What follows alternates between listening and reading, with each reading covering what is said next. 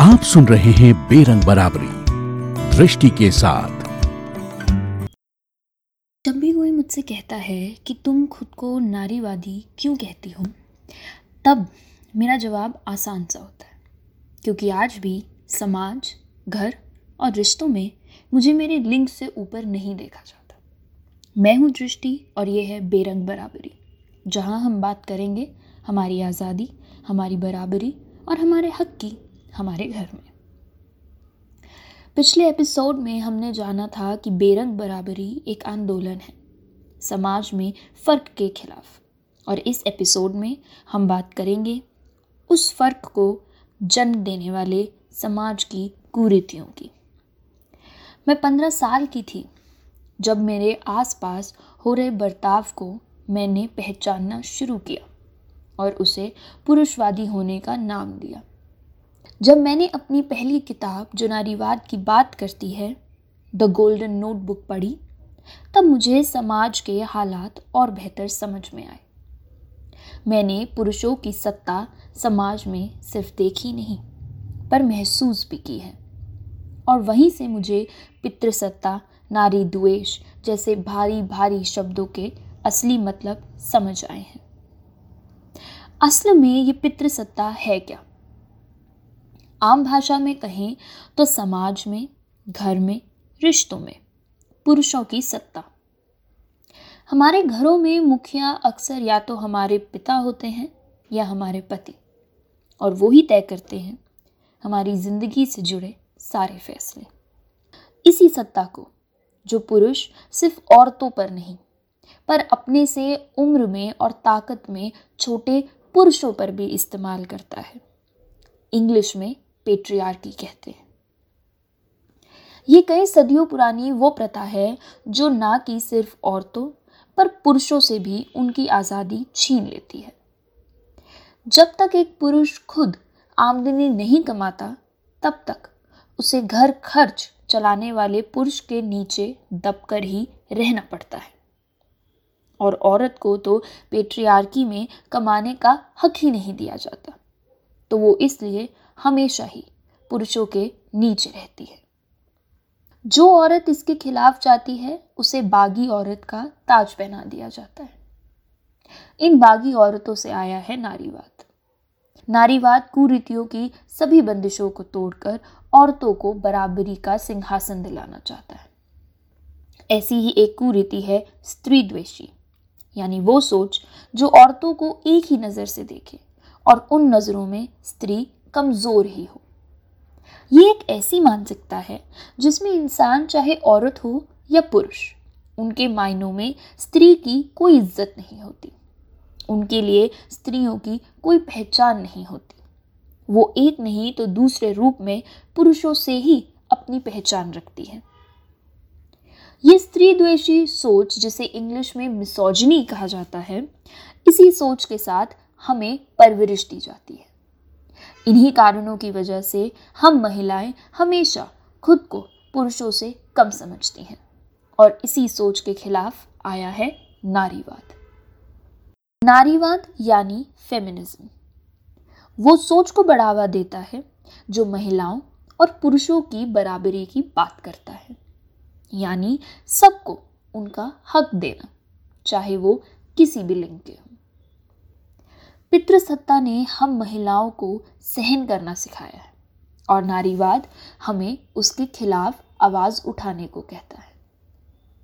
मुझे याद है जब स्कूल में मेरी एक दोस्त ने एक टीचर से शिकायत की थी कि ये दो लड़के हमें देखकर हमेशा अजीब अजीब बातें बोलते हैं। तब मेरी टीचर ने उन लड़कों को कुछ कहने के बजाय मेरी दोस्त को ही कहा कि आप लोगों को देखा है मैंने। हँसते हुए, अपनी सहेलियों के गले लगते हुए, आप वो सब छोड़ दो।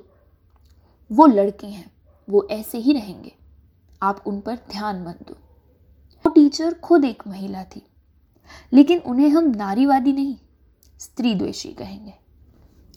हमारी शिक्षा देने वाली जगह पर जब हमें इस तरह की शिक्षा दी जाएगी, तब हम कैसे कह सकेंगे? कि नारीवाद एक जहर है जो सिर्फ़ आर्मियों के खिलाफ मोर्चा लिए हुए है।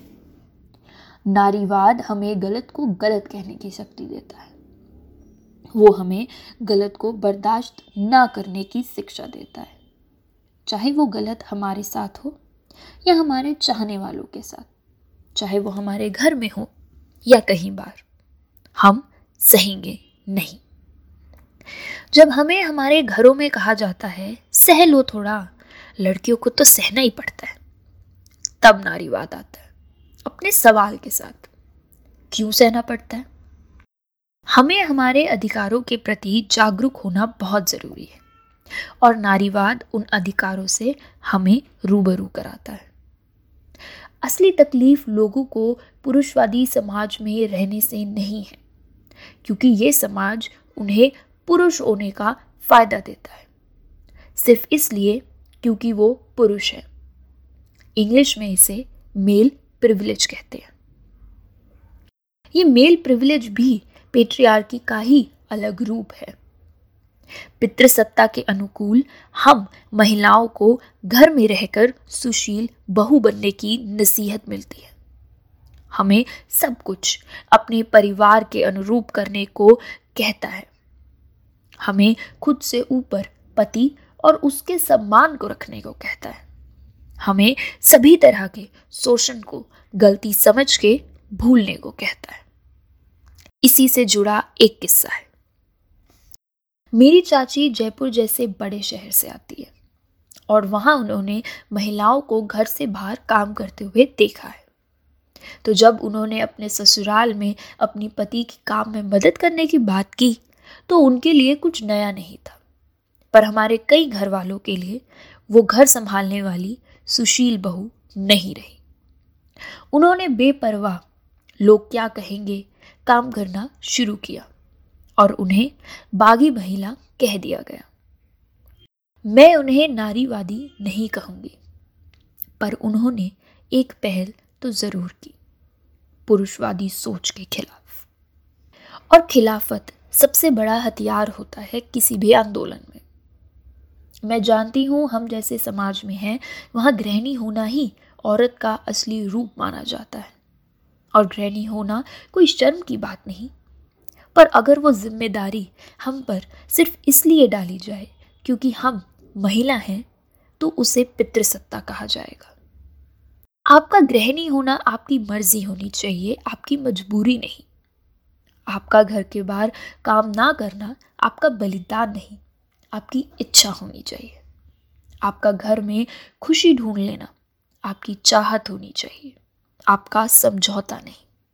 और पितृसत्ता, स्त्री द्वेषी, पुरुषवादी सोच, मजबूरी, बलिदान, समझौते को रिवाज का नाम देकर समाज का स्तंभ बनाने की कोशिश करता रहा है और आगे भी करता रहेगा।